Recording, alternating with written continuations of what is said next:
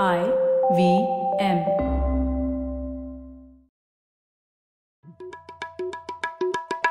भाई हम हिंदुस्तानियों को बतियाना बड़ा पसंद है। बंगाली में अड्डा उड़िया में खोटी कन्नड़ा में हरटे और हिंदी में पुलियाबाजी। इस कला के लिए हमारी हर भाषा में एक शब्द है। तो प्रणय और मैं तो अक्सर मिलकर पुलियाबाजी करते ही रहते हैं। हमने सोचा कि आपको भी इसमें शामिल कर लिया जाए। तो आइए प्रणय और सौरभ के साथ करते हैं पुलियाबाजी। हे प्रणय क्या हाल है? बस मज़े में सौरभ आप बताइए। अरे मेरा बीपी जो है रुपए ऊपर सत्तर के ऊपर जाता है तो मेरा बीपी 150 पे जा रहा था। हाँ और आपको व्हाट्सएप मैसेजेस आए कि नहीं जिसमें लोग बोलते रहते हैं कि देखो कितना पहले 1947 में एक रुपया था एक डॉलर और अभी कितना बढ़ गया है तो भारत कितना गरीब हो गया। ऐसा आया कि नहीं आपको? हाँ मेरे को आए वो और मेरे को इतना गुस्सा आता है मैंने कितने चार साल पहले आर्टिकल लिखा था ये इस चीज़ को क्या कहते हैं झूठ दिखाते हुए कि ये बिल्कुल सरासर झूठ है लेकिन मेरे ख्याल से सब वेस्ट है ये सब लिखना विकना कोई फ़र्क नहीं पड़ रहा। हाँ वो बहुत ही एक अट्रैक्टिव स्टोरी है। सब लोग हर साल वो कहानी आ जाती है। हाँ हाँ। तो ये चीज़ को समझे कैसे? मतलब ये रुपया ऊपर नीचे जा रहा है इससे हमको फ़र्क पड़ना भी चाहिए कि नहीं पड़ना चाहिए? क्या फ़र्क पड़ता है हमको और तुमको और देश को कि ये रुपया सत्तर पे था कि पैंसठ पे था कि चालीस पे था? चालीस पे अच्छा है कि सत्तर पे अच्छा है? ये इन चीज़ों से क्या फ़र्क पड़ता है? करेक्ट ये सवाल बहुत ही महत्वपूर्ण है और इसीलिए आज की पुलियाबाजी इसी बात पे करते हैं। और इस विषय पर हमें बहुत कुछ बताने के लिए हमारे साथ है नारायण रामचंद्रन। नारायण एक लेखक है सोशल एंटरप्रेन्योर है इन्वेस्टर है कॉलमिस्ट है और तक्षशिला इंस्टीट्यूशन में सीनियर फेलो भी है। तो नारायण, स्वागत है आपका इस पुलियाबाजी में। नमस्कार। तो नारायण अभी वाले मुद्दे में जाने से पहले उसकी थोड़ी पृष्ठभूमि समझते हैं। पहले तो ये ये करेंसी जो है जो मुद्रा है जो उसका एक्सचेंज जो है ये ये तय कैसे होता है? ये कैसे समझ में आता है कि ये सत्तर होना चाहिए कि पैंसठ होना चाहिए? हाँ तो ये जो लेवल है मुद्रा का जो करेंसी का लेवल है वो उतना महत्वपूर्ण नहीं होता है। हम्म। इसमें महत्व यही है जब चेंज होता है। तो पहला जो लेवल है वो सेट हो जाता है और उसके बाद वो चेंज के हिसाब से जाना जाता है कि क्या ऊपर जा रहा है और क्या नीचे जा रहा है। अच्छा मतलब बाल्टी में कितना पानी है उसका इतना ज़्यादा महत्व नहीं है पर अगर उसमें एक नल जुड़ा हुआ हो तो नल से कितना प्रवाह हो रहा है वो ज़्यादा महत्व है उस तरीके से। हाँ बिल्कुल लेकिन आप एक बाल्टी से दो बाल्टी रख लीजिए हम्म हम्म। दोनों बाल्टी में अभी नल डालिए हम्म। और एक में थोड़ा जरा ज़्यादा फील डालिए और एक में कम। ठीक है। तो वो स्पीड जो मेजर होता है उसी के हिसाब से वो मेजर करते हैं कि करेंसी का क्या रिलेशनशिप है।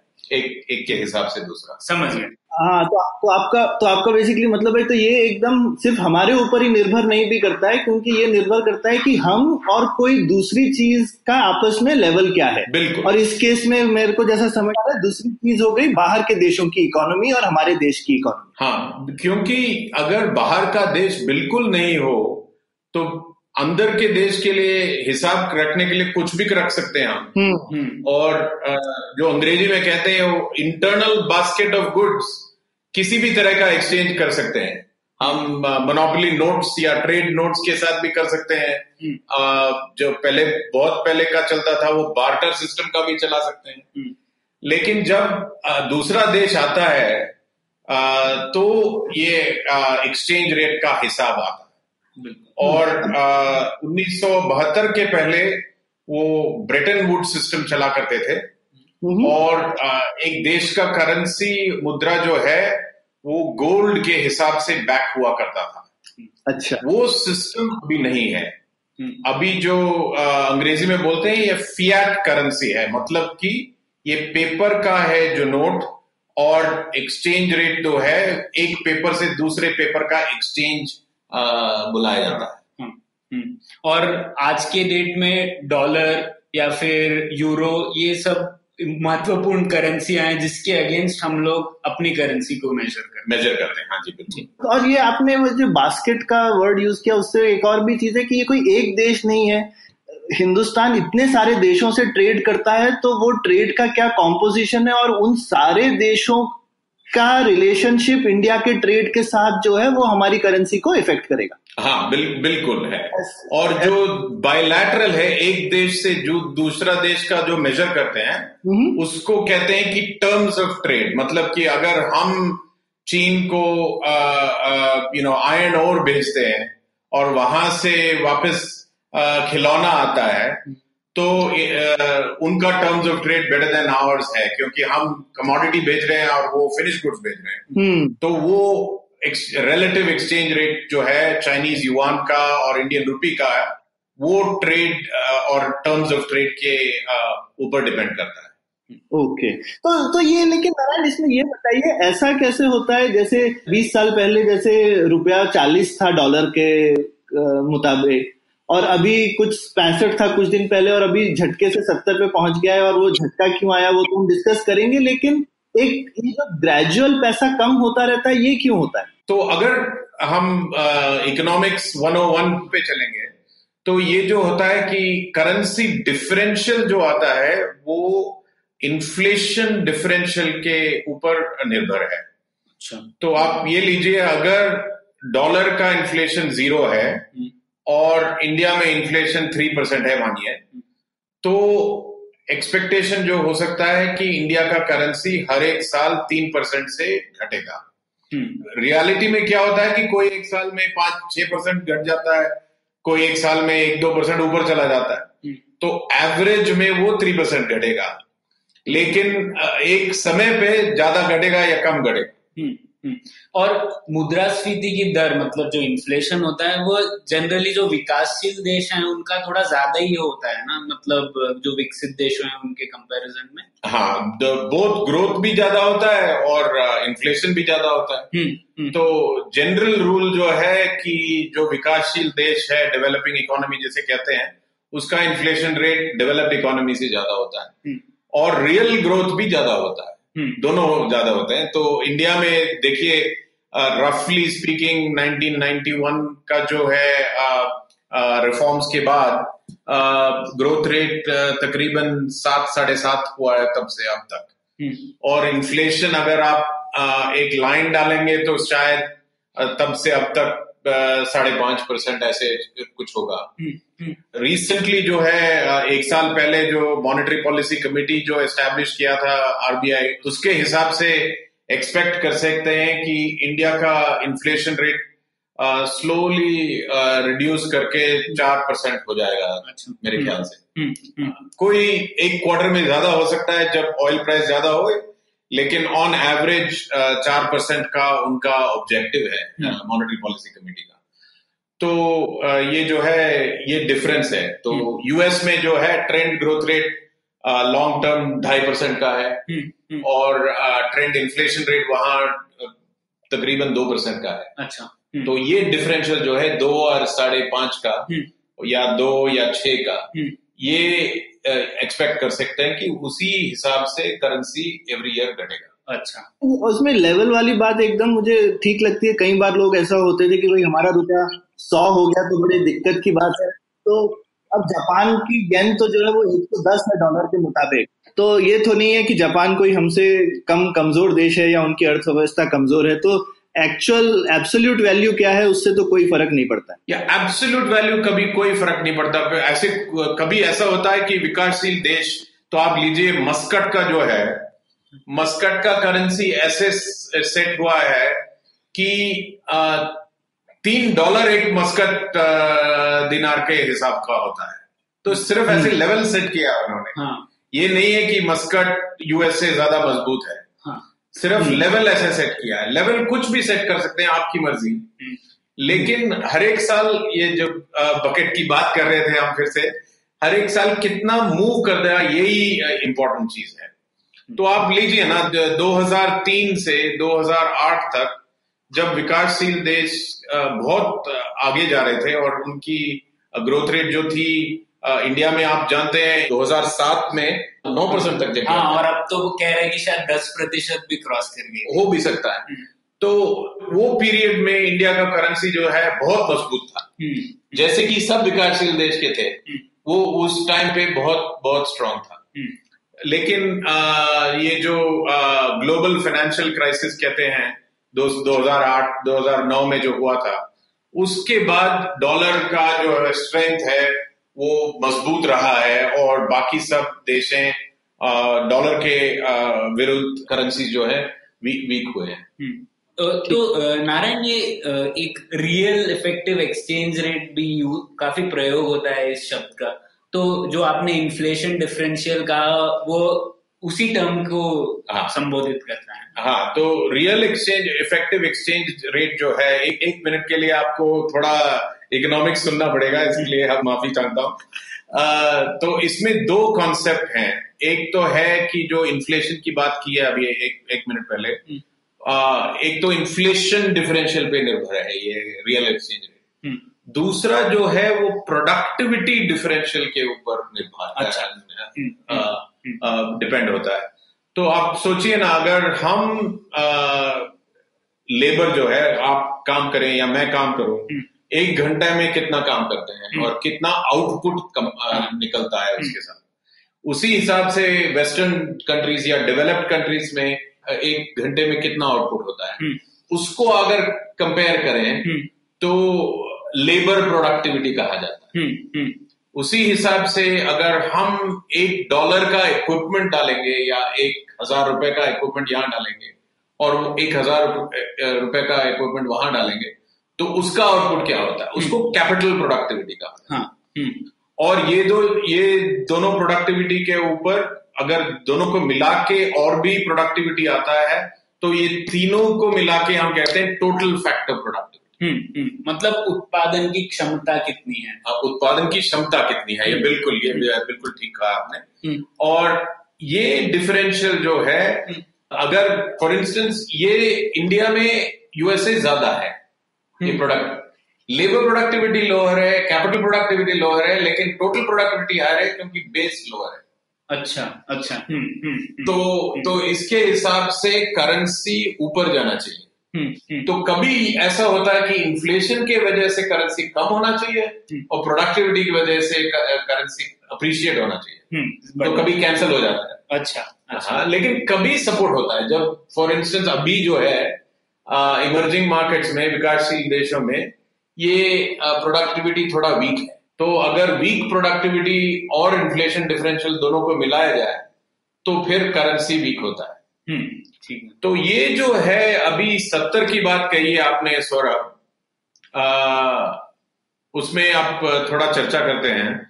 हम्म बिल्कुल। हिंदुस्तान में ये अचानक से झटका लगा है या ये कोई एक ग्लोबल फिनोमिना में हम भी फंस गए ये तो बिल्कुल ग्लोबल फिनोमिना है सौरभ इसमें जो है ये जो आंधी आई है यहाँ इंडिया के शोर्स पे ये ये इस बार हमको तुर्की से आया है हम्म। तुर्की जो है आप जानते हैं एक्सटर्नल बोरोइंग उनका डॉलर और यूरो में बहुत ज़्यादा है हम्म। अच्छा और ये लास्ट दो तीन महीने में ये प्रेसिडेंट एर्डोगान और प्रेसिडेंट ट्रंप के बीच ये राजनीति की बात बहुत चल रही थी। हम्म। ये जो कहते हैं पॉलिटिकल बिलीजरेंस दोनों साइड बहुत बात कर रहे थे। हम्म। आ, और अमेरिका ने ये आ, डिमांड किया है कि वहाँ उनका एक सिटीजन जो है वो तुर्की से वापस किया जाए। हम्म। और तुर्की ने मना कर दिया। कह, कह दिया कि वो जो है वो पास्टर है लेकिन वो टेररिस्ट है हम वापस नहीं करेंगे। अच्छा। तो इस पे बहुत बातचीत चल रही थी। और ये बैकग्राउंड में जो है बहुत बोरोइंग है टर्की का। हाँ मतलब वो लोगों ने बेसिकली बहुत लोन लिया है दूसरे देशों से और अंतर्राष्ट्रीय संगठनों से भी। अंतरराष्ट्रीय संगठनों से कम लेकिन अंतरराष्ट्रीय बैंकों से। बैंकों से हाँ ज़्यादातर वो इटली और ग्रीक बैंकों से बहुत लिया है। अच्छा। और वो भी गवर्नमेंट बोरोइंग नहीं है कम है लेकिन कंपनीज़ बोरोइंग ज़्यादा है। ठीक है। हम्म। तो उन्होंने क्या सोचा है कि सब चलेगा चलता रहेगा हम्म। और आ, कोई प्रॉब्लम नहीं है हम फॉरेन करेंसी में बोरो करेंगे हम्म। और ये जो एक्सचेंज रेट है फ्लैट रहेगा हम्म। और हम आ, लीरा में कमाएँगे लेकिन वापसी हम आ, या तो यूरो या तो डॉलर में करेंगे हाँ, हाँ। लेकिन अगर लीरा में कमाएँगे और ये एक्सचेंज रेट ज़्यादा डिप्रिशिएट हो जाता है हम्म। तो वापस करना बहुत मुश्किल बिल्कुल हम्म, तो क्या हुआ कि ये जो राजनीति की बात चल रही थी उसके बाद कॉन्फिडेंस कम हो गया ये इंटरनेशनल लेंडर्स का। हम्म, हम्म, तो उन्होंने क्या किया कि वो अ, उनका डॉलर और यूरो वापस वो मांगने लगे। हम्म, हम्म, तो उसमें बहुत क्राइसिस हो गया है टर्की का। अच्छा। टर्की का जो लीरा था साढ़े तीन लीरा था एक डॉलर का जनवरी फरवरी दिस ईयर हम्म, और अभी सात पे चल रहा है। मतलब कि पचास परसेंट घट गया। राजनीतिक संकट मुद्रा संकट में बदल गया। हाँ बिल्कुल। लेकिन अंडरलाइन जो है वो ये है कि टर्की का सेविंग्स रेट कम है और Turkey external foreign currency borrowing बहुत ज़्यादा है। हम्म, तो इकोनॉमिक डिफिकल्टी पे बना हुआ है ये राजनीति और मुद्रा संकट। हम्म, हम्म, हाँ यूजुअली ऐसे ही होता है कि जो कहते हैं इकोनॉमिक वल्नरेबिलिटी के ऊपर जब कोई कॉन्फिडेंस शॉक आता है हम्म, तो ये इकोनॉमिक वल्नरेबिलिटी जो है वो ये था कि एक्सटर्नल बोरोइंग ज़्यादा था और उनका सेविंग्स रेट बहुत कम था। और उनके रेमिटेंसेस मतलब बाहर से जो लोग वो बहुत कम था क्या? वो हाँ, बहु- बहुत कम था। तो उनका जो है वो करंट अकाउंट डेफिसिट जो कहते हैं अ, आप बोलिए प्रणय उसको हिंदी में क्या कहते हैं उसको? हाँ मतलब चालू खाते का घाटा कह सकते हैं उसे। हाँ। हम्म, वो कैपिटल अकाउंट सरप्लस से मैच होता है। हम्म, हम्म, वो कैपिटल अकाउंट सरप्लस कैसा आता है कि वो जो इटली के या ग्रीस से जो बैंक है जब वो फॉरेन करेंसी लोन देते हैं तो उसको कैपिटल अकाउंट कहा जाता है। बिल्कुल तो वो कैपिटल अकाउंट वो करंट अकाउंट से मैच होता है। लेकिन वो कैपिटल अकाउंट में जब विश्वास कम हो जाता है हौसला कम हो जाता है तभी ये करेंसी का मामला शुरू हो जाता है। हाँ। तो मुझे ये बताइए नारायण मुझे ये नहीं समझ में आया जब टर्की की हालत इतनी खराब थी तो इतना बोल बच्चन बनने की क्या ज़रूरत थी? चुपचाप से लौटा देते ना जो आदमी मांग रहा था यूएस हाँ वो तो आप राजनीति की बात है वो एर्डोगान से बात करना पड़ेगा प्रेसिडेंट लोग ऐसे थोड़ी कर लेते हैं जो हाँ। उनका ये जो पूरा पूरा सब देश में ये इंटरनेशनल इकोनॉमिक्स जो है वो डोमेस्टिक पॉलिटिक्स से साथ साथ जुड़ा हुआ है। हम्म, हम्म, तो ए, एक मिनट हम एक डिटोर लेते हैं। आप अमेरिका की बात लीजिए ये करेंसी की बात नहीं है जो सिर्फ़ इकोनॉमिक्स की बात है। हम्म, लेकिन ये जो ट्रेड का जो टैरिफ बढ़ाया है अमेरिका ने अल्यूमिनियम स्टील वगैरह वगैरह हाँ। पे और उसके हिसाब से इतना लड़ रहे हैं यूरोप के साथ कनाडा के साथ चाइना के साथ इंडिया के साथ वगैरह वगैरह। ये सब पूरा पूरा डोमेस्टिक पॉलिटिक्स और उनका जो इलेक्शन मैनिफेस्टो की बात है। हम्म, उन्होंने जो कहा था कि मैं ऐसे करूँगा मैं वैसा करूँगा उस अ, वो निभाने के लिए वो ये सब कर रहे हैं। हम्म, लेकिन ये इकोनॉमिक्स के हिसाब से ये कुछ चलने वाली बात नहीं है हाँ और अमेरिका में ही अब इन्फ्लेशन बढ़ जाएगा इस- इन सब की वजह से। और लोगों और टैक्स कट भी किया है तो हाँ। उसकी वजह से भी इन्फ्लेशन बढ़ेगा। हाँ, हम्म, लेकिन इस समय जो है ये क्राइसिस जो एक हाथ जो क्लैप कर रहा है वो टर्की का हाथ है। हम्म, और उसमें अभी समझाया कि मैंने कि ये एक्सटर्नल बोरिंग ज़्यादा था उनका सेविंग्स कम था। दूसरा हाथ जो क्लैप कर रहा है कि जो अभी की बात है वो यूएस ग्रोथ रेट ज़्यादा है। और यूएस ग्रोथ रेट को नॉर्मलाइज करने के लिए यूएस इंटरेस्ट रेट्स बढ़ा रहे हैं। हम्म, यूएस फेडरल रिज़र्व जो है उनका जो सेंट्रल बैंक है वो बढ़ा रहे हैं। हम्म, तो डॉलर का जो इंटरेस्ट रेट था short side of the yield curve में वो था 25 पैसे का या 50 पैसे का। अभी बढ़ गया है तीन चार परसेंट हम्म, हम्म, तो ये जो कहते हैं relative yield of the dollar बहुत बढ़ गया है लास्ट एटीन मंथ्स में। हम्म। क्यों? क्योंकि मतलब अमेरिका की अर्थव्यवस्था अच्छा कर रही है इसीलिए। वो इसलिए अर्ज़ कर रही है कि दिसंबर में उन्होंने टैक्सेस बहुत कम किया है। अच्छा। तो बहुत अब लोगों को टैक्स से जो बचत हो रही है लोग उसको और किसी में इन्वेस्ट करें इन्वेस्ट कर रहे हैं। लेकिन अगेन मैं अंग्रेज़ी में समझाता हूँ इसको ये जो है ये टैक्स कट जो रिपब्लिकन्स और ट्रंप ने दिसंबर 2017 में यूएस में किया है वो अच्छी बात नहीं है। वो बोरोइंग फ्रॉम द फ्यूचर है। मतलब कि अभी तो अभी की तो बात चला लेंगे हम्म, लेकिन उनका फ़िज़िकल डेफिसिट तो बहुत बढ़ जाएगा। हम्म, हम्म, तो ये ये दो हैंड जो क्लैप कर रहे हैं दो हाथ जो क्लैप कर रहे हैं ताली बजा रहे हैं एक तो टर्की की बात है दूसरा अमेरिका की बात है। हाँ। दोनों की वजह से ये टर्की करेंसी बहुत घट गया है अभी। हम्म, और टर्की के साथ साथ सब विकासशील देशों की करेंसी कम। ओ और थोड़ा थोड़ी सी विडम्बना की बात है ये अभी कि अभी कहने को ये बड़े मज़बूत नेता हैं सब जगह पर और ये अपनी डोमेस्टिक पॉलिटिक्स के सामने इतने बेबस हो जाते हैं। मज़बूत नेताओं का तो ये फ़ायदा होना चाहिए कि वो फ्यूचर की बात सोच सकें और शॉर्ट टर्म ना सोचें। यहाँ तो उल्टा ही हो गया है दोनों जगह। हाँ लेकिन एक ये जो मज़बूत नेताएँ हैं आप उनका एक और शब्द लेना पड़ेगा कि ये जो है वो पॉपुलिस्ट है। हाँ। जो पॉपुलिस्ट कहा जाता है कि वो अभी की बात जो भी कर सकते हैं वो करते हैं हम्म, वो दूर की बात बाकी किसी और को छोड़ देते हैं।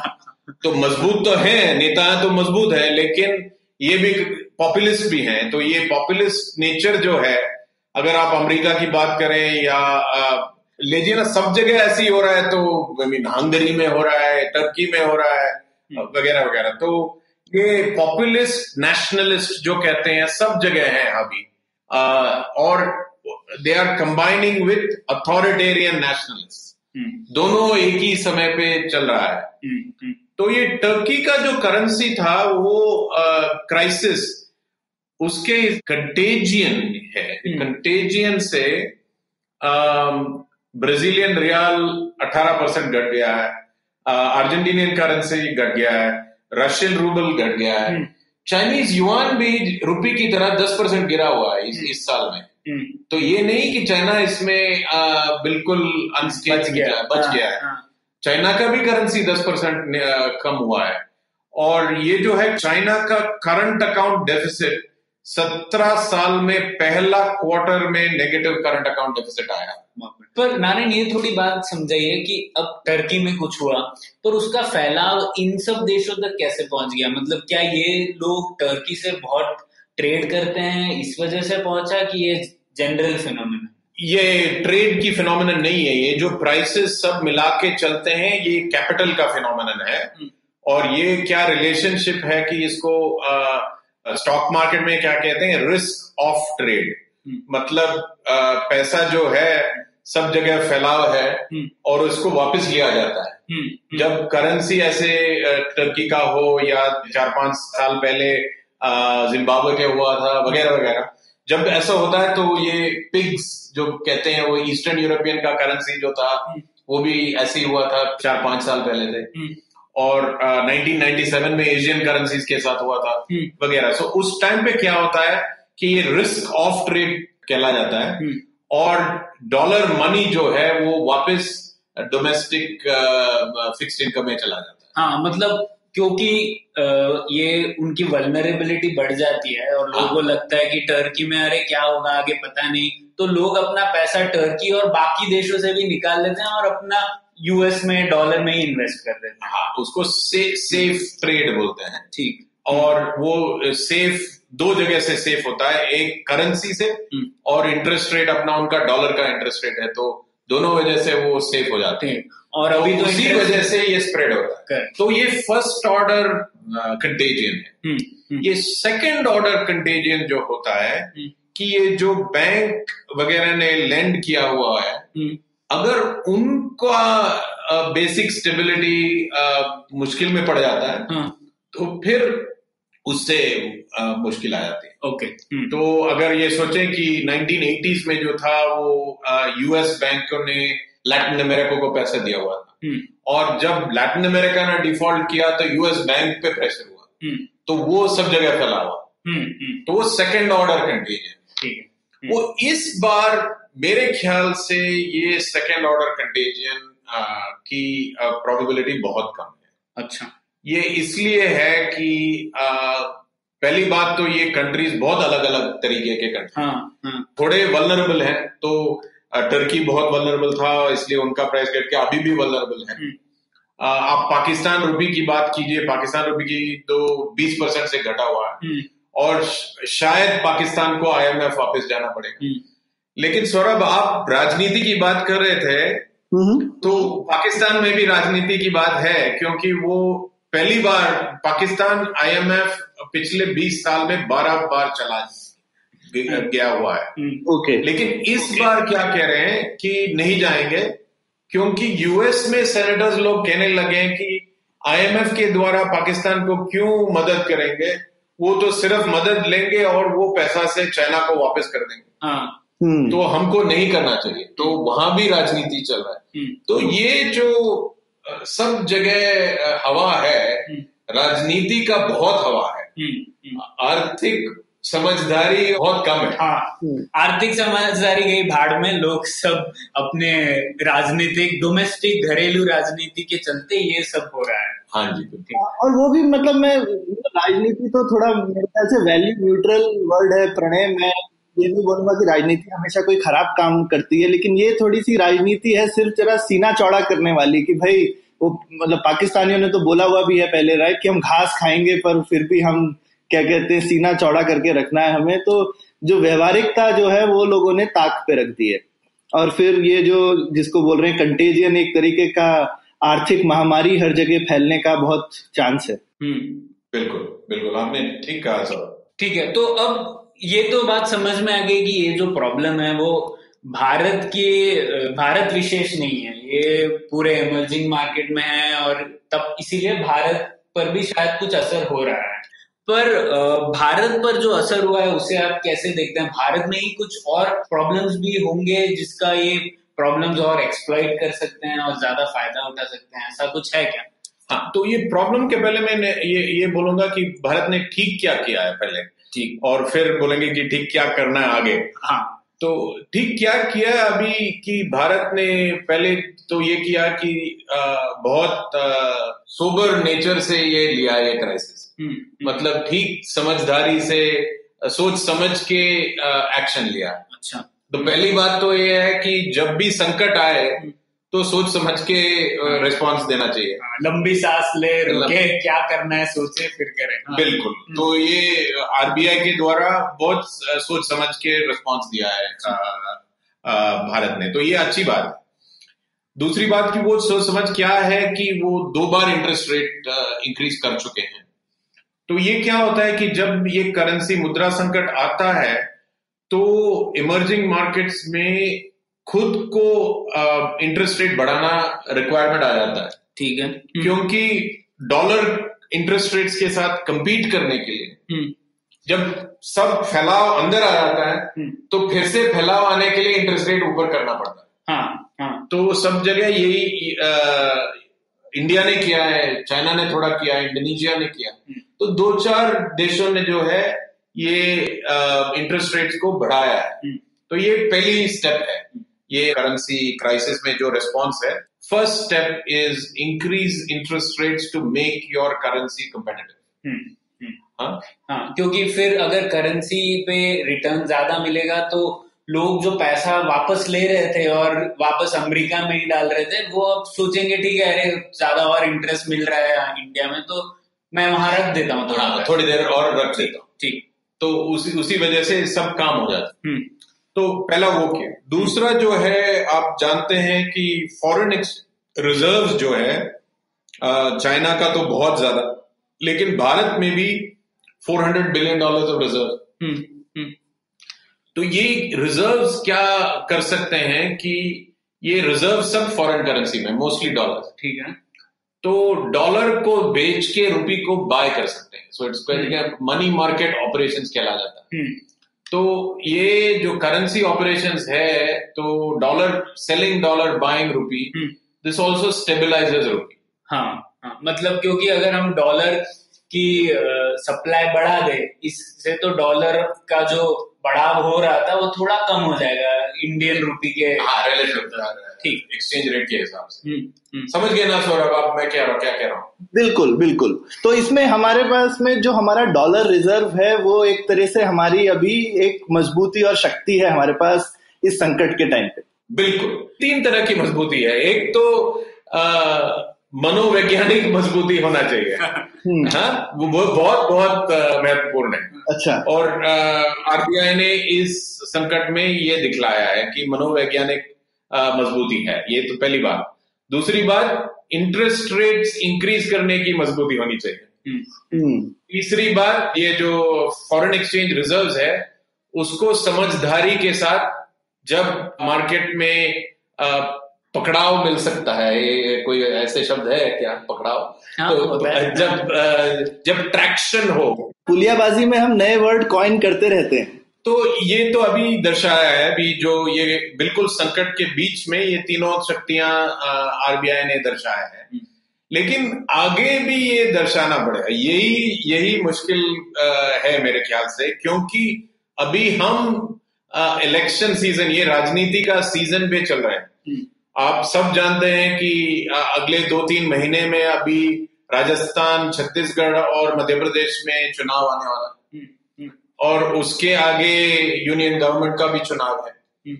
तो आगे छह सात महीने में ये तीन प्रदेश के और एक सेंट्रल गवर्नमेंट का जो है चुनाव। चुनाव होने वाला है। ये चुनाव के बीच में भी यही शक्ति दर्शाना पड़ेगा। हम्म हम्म। तो नारायण आप बात कर रहे थे कि इंटरेस्ट रेट बढ़ाने वाली समझदारी दिखानी चाहिए आरबीआई को आगे जाकर भी। तो पर ये इंटरेस्ट रेट बढ़ाने में प्रॉब्लम क्या है? क्यों नहीं बढ़ाएँगे वो? ये डोमेस्टिक पॉलिटिक्स की बात है। क्योंकि जब इंटरेस्ट रेट बढ़ाया जाता है तो कॉन्सिक्वेंस क्या होता है कि इन्फ्लेशन तो कम हो जाती है लेकिन ग्रोथ रेट भी कम होती है। हम्म। और जो सरकार जो है उनको जब एक्सप्लेन करना पड़ता है कि ग्रोथ रेट जो कम होने वाले हैं तो राजनीति से मिलाव आ जाता है। हम्म हम्म। तो सरकार की तरफ़ से हर बार यही बोलते हैं कि इंटरेस्ट रेट आप कम कीजिए ज़्यादा न कीजिए। हम्म, अगर आप चीफ इकोनॉमिक एडवाइजर से सुनेंगे या तो फाइनेंस मिनिस्टर से सुनेंगे तो सब लोग यही बोलेंगे कि आप इंटरेस्ट रेट्स कम कीजिए इन्फ्लेशन की तो आ, कोई घबराहट नहीं है तो आप क्यों इंटरेस्ट रेट्स इंक्रीज कर रहे हैं? तो आरबीआई का जो पॉलिसी है लेकिन वो मॉनेटरी पॉलिसी कमेटी के हिसाब से उनको क्या रखना चाहिए कि वो इन्फ्लेशन को फोर परसेंट तक लेके आना चाहिए? हम्म, हम्म, और जब करेंसी की ये मुद्रा जो है जो वीक हो जाता है हम्म, अगर बाहर से हो या अंदर से हो जिधर से भी हो अगर मुद्रा जो वीक हो जाता है तो उसको कहते हैं कि इंपोर्टेड इन्फ्लेशन आ जाता है इंडिया के अंदर। तो ये इंपोर्टेड इन्फ्लेशन की थ्रेट से इंटरेस्ट रेट को इंक्रीज करना पड़ता है। हम्म, ठीक है। और इंटरेस्ट रेट का नारायण एक और नुकसान भी है सब लोगों की ईएमआई भी बढ़ जाएगी। वो भी है लेकिन डिपॉजिटर्स जो है उनका इंटरेस्ट भी बढ़ जाता है। हाँ, हाँ तो इंटरेस्ट रेट एक प्राइस है आप उसे बहुत ज़्यादा ये या वो नहीं कह सकते। लेकिन ये जो है इंटरेस्ट रेट तो बढ़ता है तो सीनियर सिटीजन जो है मेरे बुज़ुर्ग लोग जो है उनका तो रिटर्न बढ़ जाता है क्योंकि उनका जो फिक्स डिपॉजिट है उसमें ज़्यादा रिटर्न आता है। लेकिन इकोनॉमिक ग्रोथ जो है वो कम हो जाता है। हम्म, तो ये टेंशन है डोमेस्टिक पॉलिटिक्स में। हम्म, एक्सटर्नल पॉलिटिक्स में क्या टेंशन है कि जब कोई एक कंट्री का इंटरेस्ट रेट बढ़ जाता है तो वो कंपेटिटिवली वो करेंसी पैसा चूस लेता है बाहर दूसरी जगह से। बिल्कुल। हम्म, तो एक्चुअली इंटरेस्ट रेट इंक्रीज जो है स्टैंडर्ड रिस्पांस है एक मुद्रा संकट का उससे निपटने के निपटने के लिए बिल्कुल स्टैंडर्ड रिस्पांस हम्म, हम्म। और आपने कह रहे हैं कि आरबीआई ने थोड़ी दूरदृष्टि दिखाई और पहले से ही कर लिया था इंटरेस्ट रेट बढ़ा दिया था। पहले से नहीं बिल्कुल उसी टाइम पे। उसी time, अच्छा। समझदारी से उसी टाइम पे किया। ओके तो मतलब लास्ट टू थ्री मंथ्स में ही किया है। हम्म। ये जो टर्किश लीरा का जो आ, आ, मामला चल रहा है वो तकरीबन तीन चार महीने से चल रहा है। हम्म, तो उसी टाइम पे उन्होंने भी इंक्रीज किया। हाँ, और सरकार आप कह रहे हैं सरकार ने बोला होगा मत बढ़ाओ क्योंकि इंटरेस्ट रेट बढ़ेगा तो इकोनॉमिक ग्रोथ कम होगी और जो सरकार चाहती नहीं और वो भी चुनाव के पहले। हाँ हाँ। तो ये ये है टेंशन हाँ, कि ये चुनाव के पहले अगर आप इंटरेस्ट रेट इंक्रीज करें तो चुनाव का सीज़न में अगर इकोनॉमिक ग्रोथ कम हो जाता है हम्म, तो चुनाव लड़ने में उतनी भी ज़्यादा दिक्कत पड़ जाती है। तो ये टेंशन है सरकार और रिज़र्व बैंक के अंदर चुनाव के सीज़न बिल्कुल और ये बाय डिज़ाइन है मतलब ये टेंशन की आरबीआई को इन्फ्लेशन कम करना है तो वो इंटरेस्ट रेट नहीं बाय डिज़ाइन तो नहीं है मतलब अगर आप एक मज़बूत तरह के लीडर हैं तो आप कह भी सकते हैं कि हम इन्फ्लेशन की वजह से हम इंटरेस्ट रेट्स को ज़्यादा ही रखेंगे। हम्म। और ये दूरदृष्टि से यही अच्छा है देश के अच्छा। लेकिन इतनी दूर तो बहुत कम लोग देखते हैं। हाँ। और ये कहेंगे लेकिन कि बाय डिज़ाइन ये अच्छी चीज़ है कि हिंदुस्तान में आरबीआई की इंडिपेंडेंस काफ़ी अच्छी है। जैसे टर्की में जो उनका सेंट्रल बैंक है वो एर्डोगान के काफ़ी उनके साथ वो इंडिपेंडेंटली डील नहीं कर पाता लेकिन हिंदुस्तान में सरकार का कंट्रोल तो रहता ही है थोड़ा बहुत लेकिन आरबीआई काफ़ी कुछ उसको उसको झेल लेता है। हाँ बिल्कुल अगर ये तो फ़र्स्ट लेवल पे आप जो कह रहे हैं बिल्कुल ठीक है सौरभ लेकिन इसमें भी बहुत डिबेट होता है चर्चा होता है कि कि ये टेक्नोक्रेटिक इंस्टीट्यूशंस जो हैं ये जो आरबीआई सेबी वगैरह वगैरह वो ढंग से कैसे काम करेंगे? एक तो एक साइड में वो है लेकिन दूसरी तरफ़ से उनको पॉलिटिकल अकाउंटेबिलिटी कैसा दिया जाए? हम्म, हम्म, तो आप समझे ना। तो मतलब ये जो है डेमोक्रेसी में लोक शासन में जो है ultimately by the people of the people and for the people ही होना चाहिए। हम्म बिल्कुल। और अगर वो उस तरह का प्रकट हम करेंगे तो अल्टीमेट पॉलिटिकल अकाउंटेबिलिटी तो लेजिस्लेचर के हिसाब से आरबीआई को भी देनी पड़ेगी और सेबी को भी देना पड़ेगा एक्सेट्रा एक्सेट्रा तो ये जो है डिज़ाइन ऑफ़ इंस्टीट्यूशन ऐसा होना चाहिए कि डिसीज़न के हिसाब से इंडिपेंडेंट होना चाहिए। हम्म, लेकिन उनका जो चार्टर है उनका जो फ्रेमवर्क है वो पॉलिटिकली अकाउंटेबल हो। हम्म, हम्म, ये नहीं कि वो अपना काम करने लग जाए और वो सोचे कि मैं मैंने बहुत पढ़ा हुआ है तो मैं ये करने लगूं। ये ये भी नहीं चलेगा। लोक शासन में तो ये नहीं चलेगा। लोक शासन में अल्टीमेट रिस्पॉन्सिबिलिटी उनका लोगों को है। और लोगों का रिप्रेजेंटेटिव्स जो है अल्टीमेटली वो पॉलिटिशियंस ही है राजनीति है। हम्म। तो उस तरीके से ये चार्टर और फ्रेमवर्क पॉलिटिकली अकाउंटेबल रहना चाहिए लेकिन टेक्नोक्रेटिक डिसीजंस इंडिपेंडेंट होना चाहिए। हम्म। वो, फ्रेमवर्क के नीचे। ठीक है मतलब एक उदाहरण के लिए देख ले तो जैसे मेरे सामने एक किताब और पेन है तो ये कौन सी किताब और कौन सी पेन देनी चाहिए और किस तरीके की बुक होनी चाहिए वह तो पॉलिटिकल इंस्टीट्यूशन और हमारे नेता और हम लोग डिसाइड करेंगे। पर इस पर क्या लिखना है कुछ किस तरीके से लिखना है वह आरबीआई खुद डिसाइड करने की उतनी उनकी स्वतंत्रता होनी चाहिए। हाँ जी। ठीक। तो नारायण आगे बढ़ते हैं और ये जानते हैं कि भारत आगे क्या कर सकता है और अब भारत में भी कुछ कमजोरियाँ तो होंगी। कमजोरियाँ तो है। हम्म। आखिर एक विकासशील देश है भारत हम्म। और इमर्जिंग मार्केट्स में कमजोरियाँ तो है। तो एक कमज़ोरी तो भारत को सॉर्ट ऑफ़ बर्थ डिफेक्ट है वो है कि हमारे पास ऑयल नहीं है। अच्छा। और जब ऑयल नहीं है तो ऑयल इंपोर्ट करना पड़ता है। हम्म, ऑयल का जो प्राइसिंग है वो डॉलर में किया जाता है। हम्म, अगर ऑयल प्राइस बढ़ जाए तो हमारा इमीडिएटली करंट अकाउंट प्रॉब्लम में आता है। बिल्कुल हर बार होता है हर साल होता हर है। सा, जब भी ऑयल प्राइस ज़्यादा होता है तो भारत वल्नरेबल रहता है। हम्म, तो एक तो ये बात है। हम्म। तो दिस इज़ फंडामेंटल डिफिकल्टी इसका तो एक ही रिस्पॉन्स है।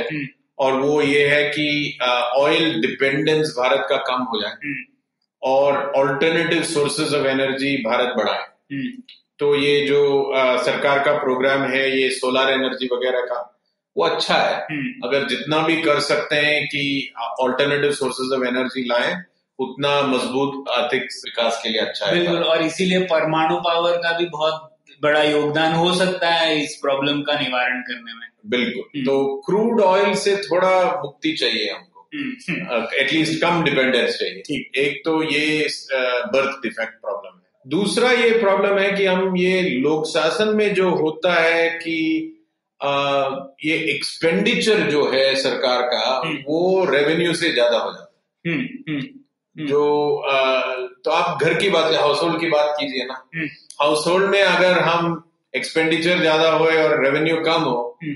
तो हाउस होल्ड में तो डेफिसिट ही होगा हाँ। और संकट ही होगा हाँ, और हम उसको बोलेंगे कि यार कैसे बजट चला रहे हो मतलब ठीक कैसे? नहीं चला रहे हो और थोड़ी देर के बाद वो नहीं चलेगा वो हाँ। मनी लेंडर के पास जाना पड़ेगा हाँ, तो यहाँ पे मनी लेंडर कौन है या मनी मनी लेंडर तो इंटरनेशनल इकोनॉमिक्स में आईएमएफ ही है और कोई नहीं है हाँ, तो यही प्रॉब्लम आ जाती है हम्म। तो एक्सपेंडिचर रेवेन्यू से ज़्यादा नहीं होना चाहिए हम्म।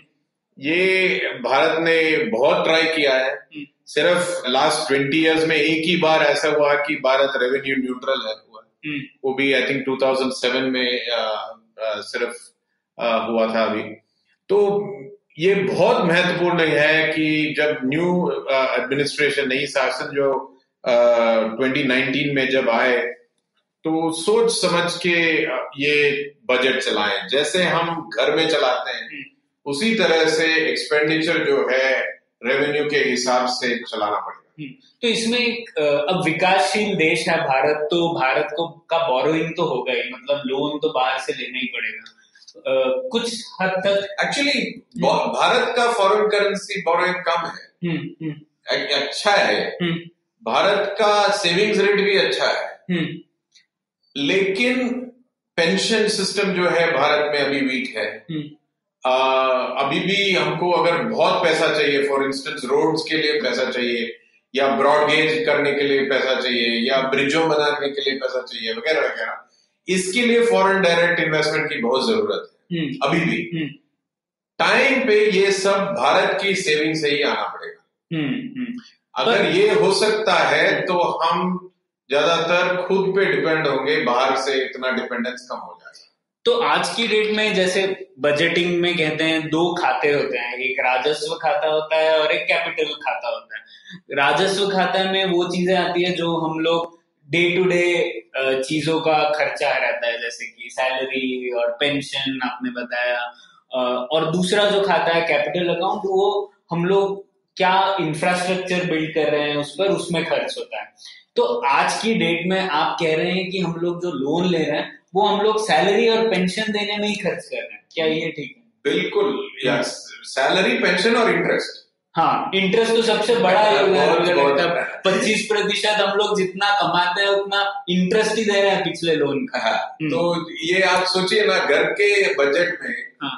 अगर आप घर में लोन लें और वो लोन से प्रीवियस लोन का इंटरेस्ट आप भर रहे हैं तो कैसे चलाएगा घर का बजट कोई घर नहीं चलेगा। हाँ हाँ, उसी तरीके से यही प्रॉब्लम है कि भारत का शासन में भी यही चल रहा है। हम्म, ये तभी सुधरेगा जब हमारा पहले तो रेवेन्यू डेफिसिट जो है न्यूट्रल हो जाएगा। हम्म, हम्म, तो ये बहुत महत्वपूर्ण है कि भारत का रेवेन्यू डेफिसिट जो है वो निकल जाए और शून्य बन जाए। हम्म, रेवेन्यू सरप्लस से उससे भी बहुत बहुत बेहतर होगा लेकिन कम से कम रेवेन्यू न्यूट्रल तो हो तो तो तो पहली बात तो oil dependence current account deficit vulnerability है। हम्म।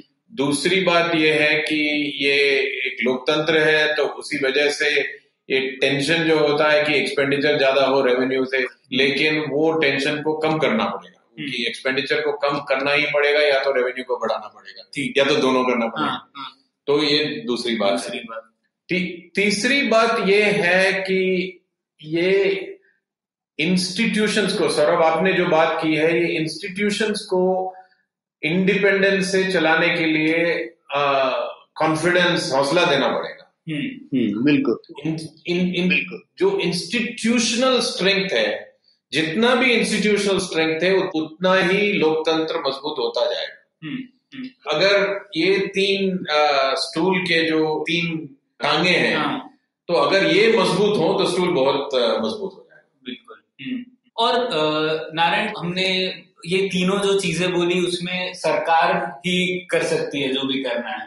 पर हम और आप जैसे और जो लिसनर्स है इस पॉडकास्ट के वो क्या कर सकते हैं इस स्थिति को सुधारने में? प्रणय नारायण की बात सुन के मुझे लगा कि एटलीस्ट मुझे क्या करना चाहिए कि भाई एक तो तेल कम यूज़ करना चाहिए और पैसे ज़्यादा बचाने चाहिए। हाँ तो आपने बिल्कुल ठीक कहा सौरभ। पहला तो समझदारी से काम लेना चाहिए।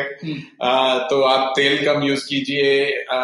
ये जो कहते हैं कि ये फैक्टर्स जो है इनपुट्स जो है अगर हम कम यूज़ करें एक देश के हिसाब से प्लास्टिक कम यूज़ करें कंजम्पशन कम यूज़ करें और ये तेल वगैरह कम यूज़ करें तो अच्छा ही रहता है। तो आ, एक तरीके से एक लिमिट सीमा के अंदर अगर हम सब चलाएँ तो हर एक घर जैसे चलता है वैसे देश भी चलेगा। तो ये पहली बात। आ, दूसरी बात यह है कि हम सरकार को प्रेस को सबको ये हौसला दें कि ये इन्फ्लेशन एक खराब चीज़ है। हम्म, इसको लड़ाई करने के लिए हम इंस्टीट्यूशंस को और सरकार को कॉन्फिडेंस हौसला देना चाहिए। हम्म, हम्म, हर एक भारतीय सिटीजन को हम्म, कि ये ना बोले कि अब अब करते जाइए आप इंटरेस्ट रेट कम कीजिए इंटरेस्ट रेट कम कीजिए। हम्म। उनको ये एक टूल है जिससे कि इन्फ्लेशन कम हुए। हम्म, और जितना भी इन्फ्लेशन घटेगा उतना ही लॉन्ग टर्म ग्रोथ आएगा इस देश में। हम्म, हम्म, तो अगर भारत अब अगर आप ये कहें कि मॉनेटरी पॉलिसी कमेटी के द्वारा भारत का इन्फ्लेशन रेट अगले 10 साल में दो परसेंट से ज़्यादा नहीं बढ़े हम्म, तो भारत एक महान देश हो जाएगा। मैं ये आपको यही लिख के अभी, अभी बता रहा हूँ। ये हो भी नहीं सकता कि भारत का इन्फ्लेशन दो परसेंट हो हाँ। लेकिन अगर हो तो भारत ऑटोमेटिकली महान देश बन जाएगा। तो ये इन्फ्लेशन बहुत ही भयानक चीज़ है। हम्म, आप समझ लोग समझते नहीं है। लोग समझते हैं कि थोड़ा हो जाए क्या फ़र्क पड़ता है? थोड़ी महँगाई होती हम्म, फ़र्क नहीं पड़ता है। लेकिन इन्फ्लेशन जो है वो रियल परचेसिंग पावर एक्सटर्नली कम करता है। इंटरनली वेजेस सबको बढ़ाना पड़ता है। हम्म, तो ये फैक्टर कॉस्ट जो है बढ़ जाता है इन्फ्लेशन से। हम्म, हम्म, और इसके हिसाब से जो भारत का जो कंपेटिटिव स्टैंडिंग है वो कम होता जाता है। जैसे कि हमने बिल्कुल पहले बात किया था कि इन्फ्लेशन डिफरेंशियल से इंटरेस्ट रेट कम होता है। हम्म, अगर वो इन्फ्लेशन डिफरेंशियल कम होता जाए तो हमारा करेंसी भी कम घटेगा हम्म। रिलेटिवली स्पीकिंग और जितना कम घटेगा उतना हम ज़्यादा बास्केट ऑफ़ गुड्स बाहर से खरीद सकते हैं ऑयल इन पर्टिकुलर बट और गुड्स भी अगर हमको मशीनरी चाहिए uh, या तो टेक्नोलॉजी चाहिए किसी चीज़ के लिए ये सब uh, सस्ते में मिलेगा अगर करेंसी नहीं घटे। हम्म, हम्म, तो शुरू की बात करें तो ये सत्तर जो है इतना प्रॉब्लम नहीं है भारत के लिए। हम्म, क्योंकि ये मुद्रा का जो संकट आया है ये बाहर से आया है। हम्म। पर्टिकुलरली वो टर्की से आया है। हम्म, आ, और भारत ने अभी के लिए ठीक ढंग से आ, समझदारी से एक्शन लिया। हम्म, लेकिन आगे की बात के लिए भारत बहुत कुछ कर सकता है। हम्म, और हम भी बहुत कुछ कर सकते हैं भारत को हौसला देने के लिए। कि इन्फ्लेशन को कीप ऑन फाइटिंग इन्फ्लेशन ये नंबर वन है. और दूसरा जो है जब भी बजट की बात आती है घर की बजट हो या सरकार की बजट हो कम ही ज़्यादा है. हाँ. वाह इसी बात पर इस पुलियाबाजी का अंत करते हैं कि ये कम ही ज़्यादा है और ये भी जान लेते हैं कि अगले कुछ महीने में सही शक्ति परीक्षण होने वाला है सब इंस्टीट्यूशंस का क्योंकि तब इलेक्शन आने वाले हैं और ये सब जो हमने सीखा उसका उल्टा पुल्टा हो जाएगा। इलेक्शन के टाइम तो हमें उसको उसको भी ध्यान रखना है। तो नारायण बहुत मज़ा आया स्कूल लेवल से मैं बात करके आपसे। सौरभ आप और कुछ कहना चाहेंगे? नहीं ये तो बहुत ही ज्ञानवर्धक पुलियाबाजी हो गई और बहुत कुछ नया सीखने को मिला so thank so much Narayan. Thank you thank you फिर मिलेंगे। तो उम्मीद है आपको मज़ा आया। पुलियाबाजी में शामिल होने के लिए हमसे मिले Puliyabaazi at gmail dot com या फिर एट पुलियाबाजी ट्विटर पर। फिर मिलेंगे अगली पुलियाबाजी।